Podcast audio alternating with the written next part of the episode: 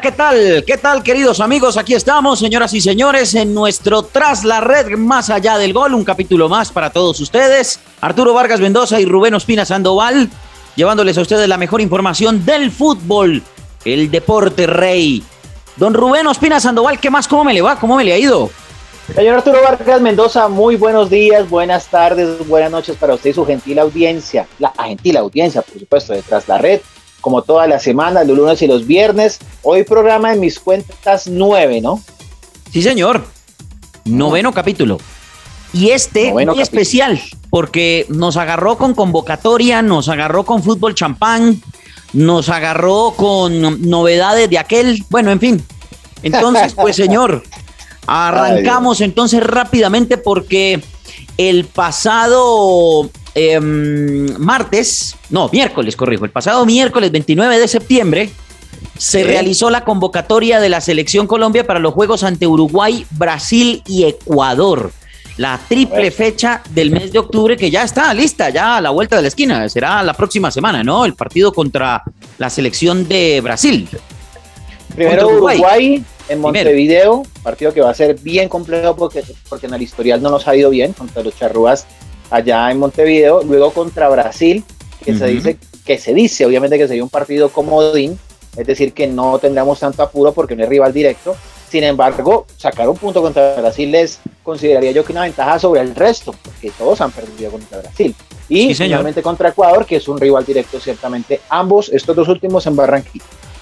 Es correcto, entonces, pues ya con eso eh, ahí a la vuelta de la esquina, pues está la convocatoria que se compone de las siguientes o de los siguientes jugadores. Los voy a dar como aparecen en el comunicado oficial de la Federación Colombiana de Fútbol. Primero, Aldair Quintana de Atlético Nacional.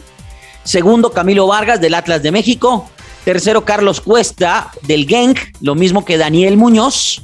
David Ospina del Napoli. Davinson Sánchez del Tottenham Hotspur. Dubán Zapata del Atalanta. Eder Álvarez Balanta del Club Brujas, Falcao García del Rayo Vallecano, Gustavo Cuellar del Al Hilal, Jefferson Lerma del Bournemouth de Inglaterra, John Lucumí del Genk, Johan Mojica del Elche Español, Juan Fernando Quintero del Shenzhen de China, Juan Guillermo Cuadrado de Juventus, Luis Díaz del Porto, Luis Sinisterra del Feyenoord, Mateus Uribe del Porto, Miguel Ángel Borja de Gremio, Rafael Santos Borré del Eintracht Frankfurt, Roger Martínez del América de México, Estefan Medina del Monterrey, William Tecillo del Club León, dos equipos mexicanos, Wilmar Barrios del Zenit de San Petersburgo de Rusia, Jerry Mina del Everton de Inglaterra y Gerson Candelo del Atlético Nacional. Digamos que la novedad más importante, Rubencho, debe ser la de Eder Álvarez Balanta del Club Brujas, que pues es un jugador que había estado en convocatoria, pero hace rato no estaba en una convocatoria de Selección Colombia. Sí, cuatro años, cerca de cuatro años para Eder Álvarez Balanta, exjugador de River, usted lo recuerda, y que bueno, ha encontrado su asiento y su mejor quizá rendimiento en el fútbol de Bélgica. Entendemos que no es del primer eh, nivel europeo, de pronto el tercero, ¿cierto? Ya unas ligas un poquito menos reconocidas, sí. Eh, en este caso en el viejo continente. Hablando también en el caso de los, de los regresos, Tubán Zapata, que estuvo esta semana en Champions, eh, venía de una lesión, y el otro es Jerry Mina, el ex compañero del señor James Rodríguez. Eh, solamente dos futbolistas del medio local, Arturo, luego de tener varios, obviamente, en el famoso morfociclo, recuerde usted, sí, señor. el compromiso ante Bolivia. Solamente quedan eh, eh, Jefferson o Jason Candelo, corrijo, sí. de Atlético Nacional, y el segundo es eh, Aldair Quintana. Ya no está, usted recuerde exactamente, ambos de, Atlético Nacional, y hay para allá foráneos. Mire, Ospina, Quintana, Vargas, los arqueros, defensores, Cuesta, Muñoz, Davinson Sánchez, Lucumí, Mojica, Medina, Tecillo y Jerry Mina, los defensores. Mm. Sí. No está eh, Murillo, Oscar Murillo, porque tuvo una lesión con el Pachuca, ¿cierto? Ese fue uno de los primeros lesionados. Y el otro que iban a convocar, que lo manifestaron extra micrófono, era Steven Alzate, el hombre del Brighton and Hove Albion de la liga inglesa. Eh, los volantes son eh, Edel Álvarez Balanta, la novedad del Brujas, eh, Gustavo Cuellar, Juan Fernando Quintero, Quintero Mateus Uribe, Juan Guillermo Cuadrado, Wilmar Barrios, el citado Jason Candelo, también Jefferson Lerma, que regresa, por supuesto, a la selección, y los delanteros Dubán Zapata, Ramel Palcao García, Luis Díaz, Miguel Ángel Borja, Rafael Santos Borré, el jugador Sinisterra y Roger Baker Martínez. Esa es la nómina de 26. Eh, era obvio que James no iba a estar, ¿cierto? Para los que estaban pendientes, si de pronto tenía una palomita, pero difícilmente, y más con lo que sucedió en las últimas horas, eh, antes por supuesto de realizar este podcast, eh, ya que Loro Blanc manifestó que James tiene nuevamente problemas en la pantorrilla, en este caso derecha, lo que llaman el popular sóleo. Sí. ciertamente ha traído eh, una sobrecarga muscular y también inclusive había tenido una lesión en ese mismo lugar, en, una, en un precalentamiento, en un calentamiento con, con el Everton previo a partido y ahí fue donde pues prácticamente quedaría por fuera ya de cualquier participación con, con el cuadro de los Toffees en Liverpool y pues a partir de ahí se sumaban varias cosas, ¿no? La, no el no gusto de Rafa Benítez y la lesión que digámoslo se mantenía en perfil bajo, ¿no? Se decía que estaba bien, pero que ya era un tema de antipatía del señor Benítez, pero ahora pues entendemos que James prácticamente, aunque quería estar, pues su organismo no está al 100%, o como diría Reinaldo, al 500%. Yo em, creo en cuanto al tema de la convocatoria, eh, sigue siendo coherente, ¿no? Reinaldo Rueda con los hombres que, lleva. Claramente uno ve en esta convocatoria que trae a sus jugadores que son eh, ya los titulares la base. uno ya los conoce, que tiene ahí en la base la columna vertebral con eh, David Ospina, con la defensa, en este caso, del amigo William Tecillo, también con Estefan Medina, con el propio Muñoz, con Davinson Sánchez y Jerry Mina. Em, y pues ahí habría que incluir eh, a quién más, a Mojica de pronto, que podría aparecer como uno de los como uno de los laterales, porque pues no estando el este jugador, eh, ah, se me fue la paloma, el lateral. Jairo, Jairo, Moreno. Jairo Moreno, exactamente. Eh, pues digamos que Mojica es como el hombre que aparecería, ¿no? En esa, en esa posición. Me gustó lo de Lerma, que le vuelva a dar la confianza a Jefferson Lerma, que es un jugador que yo siempre he defendido y que creo que tiene las condiciones para estar en Selección Colombia y que se ha destacado allá en Inglaterra y em, por, por más que, que sea un equipo como el Bournemouth, que no es destacado, pero que se mantiene titular y que sigue jugando. Me gustó también la, la inclusión, en este caso, de el amigo Luis Díaz, que se mantiene dentro de la selección, lo de Luis Sinisterra, que parece que convenció al entrenador tanto en el morfociclo como en la convocatoria o en los partidos que tuvo en la anterior fecha. Bueno, y, uno entiende lo de Miguel Borja, lo de Mateo Uribe, Dubán Zapata, que pues ha ido nuevamente agarrando ritmo en el Atalanta. Y, pues uno se da cuenta viendo esta lista, Rubencho, que es muy coherente el técnico Reinaldo Rueda con la convocatoria, con los nombres, y creo que los que están ahí, pues son los, son los que son, ¿no? Son, son los que están en ritmo, son los que están jugando bien. Lo de Falcao García, pues lo hemos visto que ha venido mejorando, mejorando y mejorando. Y, los que no están es porque no, porque definitivamente o no tienen el nivel o no tienen minutos. Y, es muy coherente. Yo sigo pensando que es muy coherente lo de Reinaldo Rueda.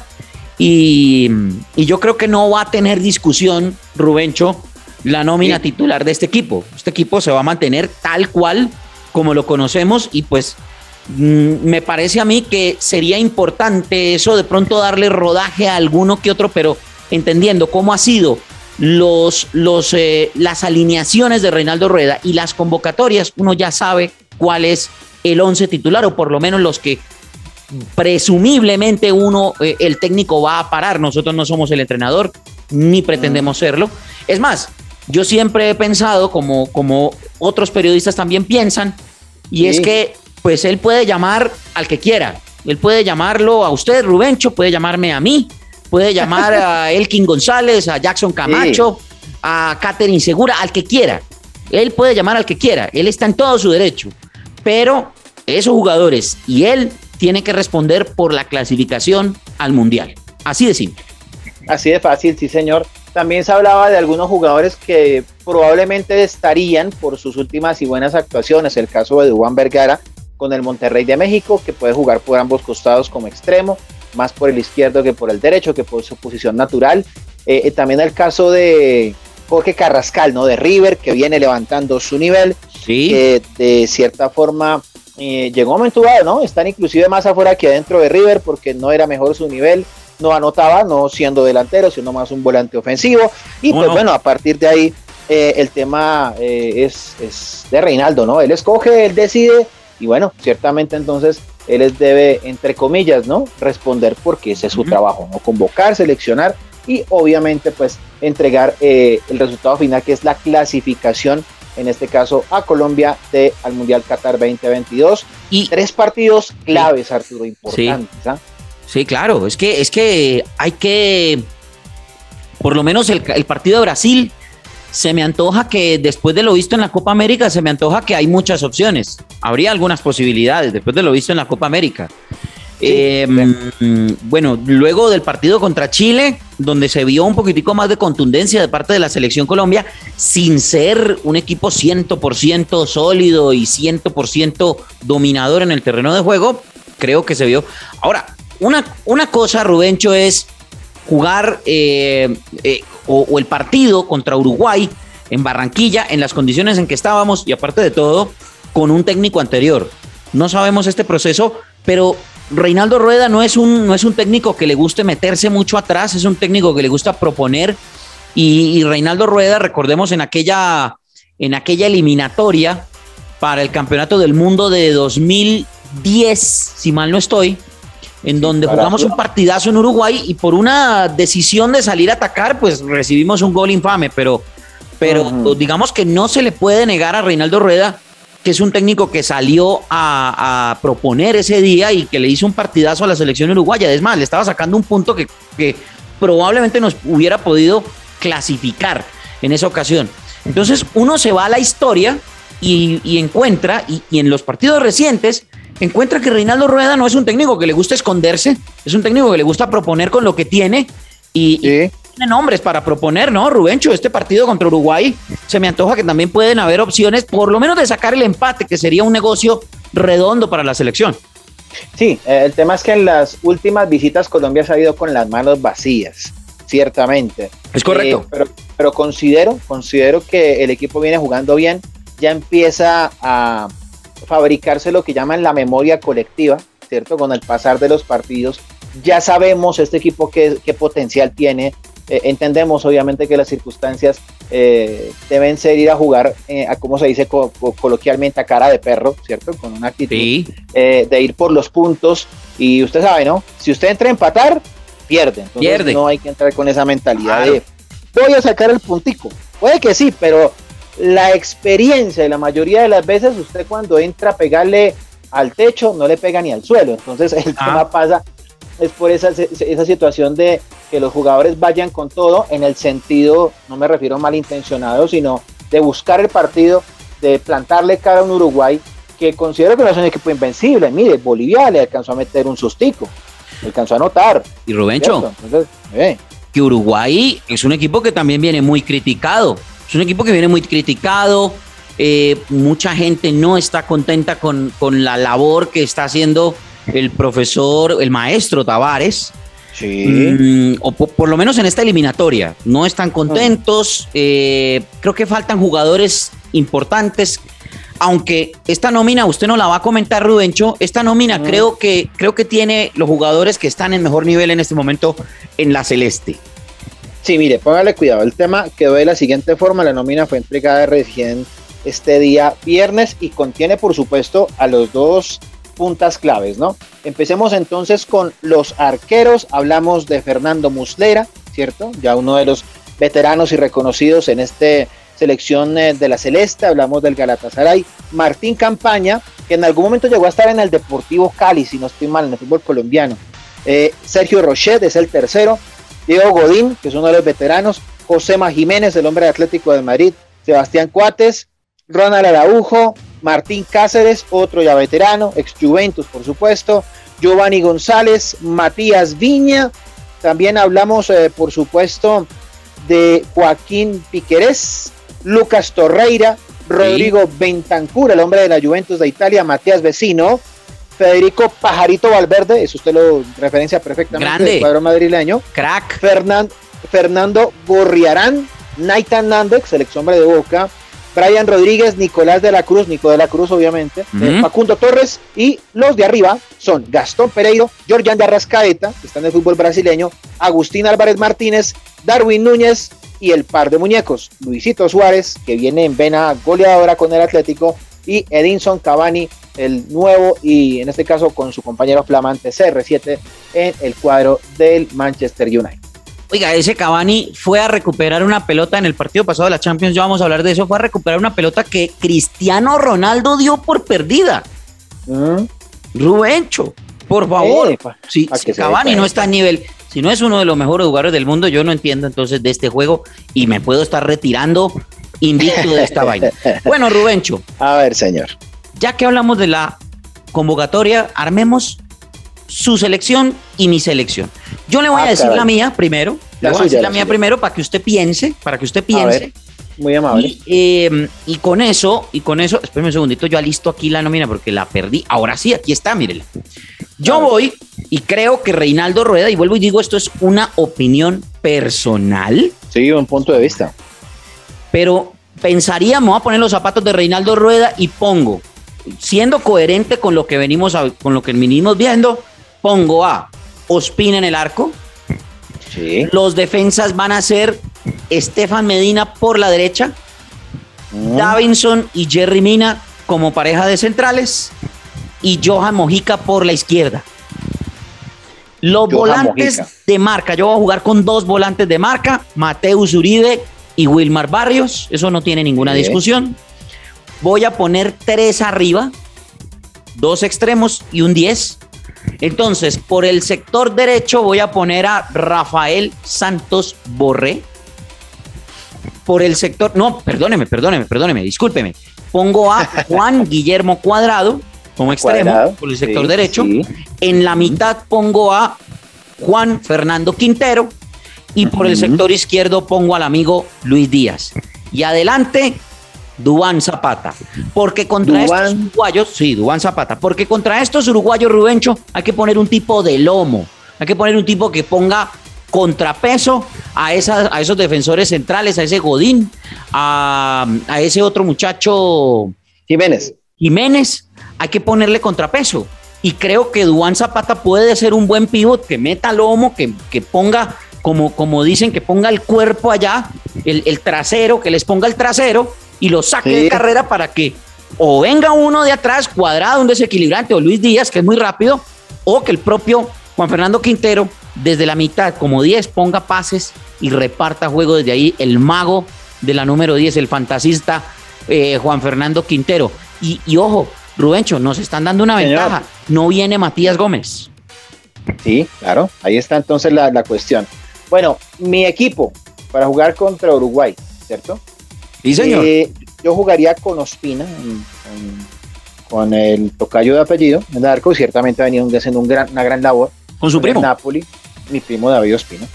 Jugaría por derecha con Juan Guillermo Cuadrado. Ha hecho Como lateral. Bien en ese costado. Sí, sí, sí, por la Muy derecha bien. como lateral. Muy bien. Pondría a el jugador Cuesta con Jerry Mina, Mm, bueno, ¿cierto? Y por izquierda colocaría al señor William Tecito. ok. ¿ok? Marca, mucha marca. en la- Lo veo muy, lo veo muy, muy marcador usted. No, no, no, no, no, al contrario. La marca por izquierda, pero salgo por derecha. ok. Ok. Ahora, eh, en la mitad de la cancha pienso que el doble 5 no se escapa de nin- en ningún caso. Ahora hay que ver un tema, Arturo, ya les, ya les voy a comentar. Eh, Mateus Uribe y Wilmar Barrios, pero ahí hay un asterisco, porque ambos están amonestados. Y el tema pasa es porque, listo, pueden ser amonestados y no juegan contra Brasil. El tema es que por ahí no se ganen una segunda amarilla y queden expulsados, porque va a ser un partido físico. Ojo, Va a ser un partido bravo, bravo, bravo. Esto no, esto no va a ser un partido de paseo, va a ser un partido con el cuchillo entre los dientes, dicen los antiguos. Entonces, Mateo Uribe, eh, Mar Barrios, el, doble 5. Barrios, eh, digo, Uribe con un poquito más de, más de salida, pero aquí la cuestión pasa es porque ambos tienen que ponerse en modo defensa eh, para después, obviamente, eh, poder salir un poquito más en el caso de Uribe. Por derecha colocaría a Juanfer Quintero, ciertamente. Por izquierda yo colocaría Luis Díaz. El mediapunta, hablamos de la máquina Rafael Santos Borré, que ya viene a anotar precisamente con el Eintracht de Frankfurt la semana pasada o el fin de semana anterior. Tranquilo. Y a el señor Duan Esteban Zapata Banger. Bueno, ahí está entonces su nómina. Muy equilibrada, terminó siendo su, su, nómina, Rubencho. Marca por un costado, salida por la derecha eh, y ataque arriba. claro, hay que salir. Hay que salir. claro, hay que salir. Eh, me he intentado poner a Johan Mojica, pero no podemos ser tan folclóricos. Adelante están dos, dos, dos letales que la verdad ciertamente no, no desperdician media cuando están en su noche. Y ya, ya sabemos, obviamente, que en Uruguay no podemos salir a regalarnos. Hay que jugar sí un partido serio, hay que sí jugar con la pelota, hay que aprovechar porque Uruguay está en casa, va a salir a atacar, va a salir a proponer, y entonces Colombia tiene que ser bastante eh, sagaz, ¿cierto? Bastante efectivo en cuanto a tenga la pelota, ¿cierto? Jugar muy de toque de primera intención, tener las ayudas y los respaldos, en este caso, adecuados, utilizar mucho el toque de primera intención, porque Uruguay va a utilizar las bandas, eso es obvio y es claro. Y el tema es que cuando se tenga Arturo, liquidar. Sí, señor. Bueno, Rubencho. Liquidarse. ¿Cuántos de nueve? ¿Cuántos de nueve? En el mejor de los casos, siete. En el peor de los casos, cinco. Yo le, yo le voy a pedir a Rueda cinco de nueve. Cinco de nueve. Le voy a pedir cinco de nueve. Por eso llegó, en el mejor de los casos, de quien le habla, siete. Es decir, contando con la victoria ante Uruguay, que sería un rival directo, y una victoria importante luego de muchísimo tiempo jugando eh, en Montevideo. Y la victoria que es clara y definitiva y llana y sin, y sin ningún tipo de reparo ante Ecuador. Y sacarle un punto a Brasil que empezaría a colocarnos por delante de todos los que han perdido contra ellos. Yo le voy a pedir a Reinaldo Rueda empate en Uruguay, empate, empate contra Brasil y victoria contra Ecuador. Bueno, muy benevolente usted, ¿no? Yo, no, pero es que, es que Uruguay y Brasil son fuertes. Está bien, está bien, Pero yo pienso que se le puede sacar algo más a Uruguay, ¿sabes? Mm. Yo, yo creo, yo, y yo y, fíjese que acuérdese, señor Vargas, que esos tres puntos de Barranquilla dolieron feo porque no claro. el boicot el boicot está pendiente señor entonces por supuesto pero pero dolió más la dolió más la derrota contra Ecuador allá en, en, Guayaquil. Yo diría que las dos. En Quito digo. ambos obviamente no estoy hablando de la cantidad de goles estoy hablando de la coyuntura interna del equipo cierto pero es que pero es que el equipo se rompió fue en Ecuador. Todos vimos que el equipo se rompió en Ecuador porque en Barranquilla contra Uruguay perdimos 3-0, pero el equipo no se veía tan roto como se vio en, el partido contra Ecuador. Es que en el partido contra Ecuador, y todo lo que pasó y todo lo que conocimos. Sí, sí, pero me refiero es que en mi opinión personal, la situación se empezó a desmoronar en el compromiso contra Uruguay y se ratifica y se evidencia contra Ecuador.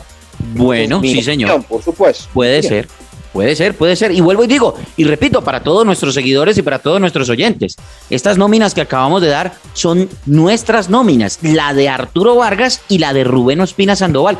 Ustedes nos pueden comentar si quieren su nómina y nosotros vamos a estar pendientes ahí en las redes sociales de, eh, eh, de las nóminas de cada uno de nuestros seguidores, de los que escuchan este podcast detrás la red. Bueno, señor, Vamos a salirnos ya del tema de eliminatorias y el tema de convocatoria porque ya nos queda poco tiempo porque tenemos que hablar del fútbol champán. Nos ponemos el smoking porque mm. a mitad de semana, martes y miércoles, tuvimos la Champions League. la espectacular, hermosa, como siempre, Champions League, que nos trajo unas sorpresas inconmensurables y la ratificación de unos procesos que se van, que se van desmoronando, como usted dice, señor Rubén Ospina Sandoval. Para usted, ¿quién fue equipo o jugador el crack tras la red de la semana? ¡Ey! Está difícil, Arturo. Eh, usted me la puso, me la puso al ángulo. O sea, usted no llega a esa. Pero usted no llega de eso se trata. de eso se trata. Ay, hombre, de la semana, el sheriff. El sheriff Tiresport. ¿Sí o no? Es que de verdad. Cierto, ciertamente. Es difícil. Ni el, yo creo que ni el más optimista de los hinchas del Sheriff Tiraspol de Moldavia, bueno, que tiene un montón de cosas. De, Transnistria, señor. Exactamente, exactamente. País que no es identificado para la comunidad internacional. Lo que pasa es que este país, Arturo, y le comento rápidamente el contexto político, eh, cuando se separa o cuando se rompe la famosa URSS, la cortina de hierro, ¿cierto, señor profesor? Eh, se generan estos países, ¿no? Eh, en el caso de Moldavia, pero una parte de Moldavia todavía quería seguir con la ideología comunista, ¿no? En este caso de la URSS, de, la antigua Unión de Repúblicas Socialistas Soviéticas. Y eh, saludo a la senadora, ¿no? Ah, sí, Ella escucha este programa, este podcast. Joven. Muy bien, un saludo. Entonces, ¿me decía? Entonces, entonces le estaba diciendo a usted a los oyentes que Transnistria decidió empezar a montar, como se dice coloquialmente, rancho aparte. Y al querer montar su rancho aparte, pues esto obviamente generaba esta ruptura políticamente hablando eh, de un país que tiene otro adentro, o que mejor dicho, tiene un país al lado, pero que no lo reconoce. Y ahí es donde juega el sheriff Tiraspol. Este sheriff Tiraspol lo fundaron dos ex policías de la KGB. Sí, señor. Ya, Transnistria. Sí, y Así se llama. todo. Sí, y esa es, la, esa es la empresa, ¿no? Así se llama la empresa, se llama Sheriff. Es una empresa de seguridad eh, creada por, por dos ex agentes de la KGB y, y es el máximo patrocinador, dueño y, y pues obviamente el que pone el nombre también del equipo. Sí, claro, y, pues prácticamente son como los, los dueños, entre comillas, del país, hablándolo económica y, dirigencialmente. Bueno, de Transnistria, ¿no? Que es el país, pues... Transnistria. Transnistria, esa cosa. Pues. Exactamente, exactamente. Entonces, eh, este equipo, ¿no? El Shape Tiraspol de Moldavia y que usted revise y tiene cualquier cantidad de nacionalidades menos moldavo. Tiene toda la razón. Y terminó ganándole al Real Madrid, un Real Madrid que fue dominador, que fue avasallante, que fue el que más opciones creó. Mucha gente dice, mucha gente dice que, el Real Madrid subestimó al Sheriff. Yo la verdad no lo creo, más allá, más allá de, cualquier eh, halago que pueda hacer esto, yo la verdad no creo que el Real Madrid haya subestimado a este equipo. Al contrario, si le creó tantas opciones de gol, si le llegó tanto a la portería, es porque de verdad el Real Madrid propuso y quiso ganar el partido. 12 remates al arco. Uno entró. 10 atajadas del portero y otra pegó en el palo. Dígame usted si eso es un equipo que em, mira por encima del hombro al otro. Yo no creo. No, el, tema pasa, Arturo, eh, y ciertamente analizando el compromiso, por supuesto, por la efectividad, ¿cierto? Correcto. No estamos, no estamos ni emeritando al Madrid, ni mucho menos, o sea, obviamente, exaltando la labor del Sheriff Tiraspol, porque estas situaciones se dan es muy pocas veces, ¿cierto? Así como pasó con el 5-0 de Colombia-Argentina, ¿cierto? Nadie se imaginaba un 5-0. El, el alcorconazo del 2009, exactamente, en Copa del Rey. Entonces, la, la situación pasa acá es porque eh, es un equipo que venía bien, venía en rondas previas. Eh, yo imaginaba obviamente eh, en el papel que un Madrid pues iba a hacer sus deberes, iba a imponer su localía, iba a imponer su jerarquía, pero al frente se encontró un arquero griego, un arquero griego que en este caso nadie lo tenía referenciado y bueno, pues empezó a darse la, la cuestión de que el Madrid llegaba, llegaba, llegaba, pero el arquero se volvió figura y usted, señor Vargas, que estuvo bajo los tres palos. Cuando usted está en su noche, está en su noche y no importa si Así está el United o está el Inter o está la Juventus, usted se crece, ¿cierto? El arquero, aquí estaba mirando John ese dato, el arquero griego en este caso, eh, a ver, venía por acá, Se llama Georgios Atanasiadis. Sí. Georgios Atanasiadis, el Arturo Vargas de ese equipo. Bueno, tranquilo. Del, del Sheriff Tiraspol. del Sheriff Tiraspol. Y claro, porque aquí nuestro, nuestro contertulio tenía muy buena, muy buena, muy buen, digámoslo, llegaba al palo prácticamente. Ajá. nacido, nacido el 7 de abril del 93, 28 años, nacido en, en Tesalónica, ¿cierto? 1,91 de estatura, ¿no? Grande, ciertamente, grande. Comenzó en el Panathinaikos en el 2013, al 2016 pasa a un equipo que usted conoce perfectamente, el Asteras Trípolis. ¿Cómo no? Y ahí pasa a otro de los grandes de Grecia, hablamos de, en el 2020 al AEK de Atenas, y eh, da el salto el año, en este año al Sheriff Tiraspol. Entonces estuvo en el Panathinaikos, uno de los tres grandes, pasa a las Teras Trípolis, que no es uno de los grandes precisamente del fútbol griego, y ahí sí vuelve nuevamente dos temporadas al AEK de Atenas, otro de los tres grandes, por supuesto, en el fútbol griego, y recala en el Sheriff Tiraspol. 270 minutos, en este caso como arquero titular de este cuadro del Sheriff, eh, eh, ha empezado tres veces como titular y todavía, pues en este caso, en la liga no le han encajado goles a este cuadro del Sheriff Tiraspol, que mire, en rondas eh, previas goleó 3 por 0 a Dinamo Zagreb y a la Estrella Roja de Belgrado lo eliminó, señor. sí, señor. De tradición europea, no grandes, bueno, el caso de, la Estrella Roja en algún momento campeón de Europa, en, en la antigua Copa de Europa, y bueno, un equipo de dos ex policías le ha ganado, en este caso, al mayor vencedor de ligas europeas. Y en el Santiago Bernabéu, que eso solamente lo hacen equipos valientes y equipos bravos, como uno de azul y blanco de Bogotá. Bueno, señor, le digo una cosa y le doy un dato. El, este tipo, Atanasiadis, no aparece todavía en el FIFA 22, no aparece el sheriff, estoy esperando a que actualicen ah, el juego, no aparece todavía el sheriff, pero estoy esperando a que actualicen el juego para poderlo tener en mi equipo, para poderlo para, poder hacer el traspaso de Atanasiadis a mi equipo, porque ya uno puede crear el equipo propio en el FIFA 22. Ah. Rubencho, nos vamos, nos vamos, Rubencho. Muchísimas gracias a todos nuestros seguidores. Gracias, Rubencho. Hablamos el lunes para ya empezar a hablar de eliminatoria. Nada más. Así es. El próximo lunes estaremos con todo el análisis de lo que va a ser la eliminatoria. Ustedes, queridos seguidores, recuerden, nos pueden, nos pueden seguir en nuestras cuentas. En Instagram, al señor Rubén Ospina Sandoval lo encuentran como arroba Rubén Ospina 07. Y en Twitter lo encuentran como Rubén Ospina S. Y a mí, ah. Arturo Vargas Mendoza, en Instagram me encuentran como arroba Arturo Vargas M82 y en Twitter como arroba Arturo Vargas M. Esto es Tras la Red, más allá del gol. Nos encontraremos el próximo lunes con toda la información del fútbol, porque para eso estamos, señores, para hablar del deporte que más nos gusta. Éxitos y que me les vaya bien.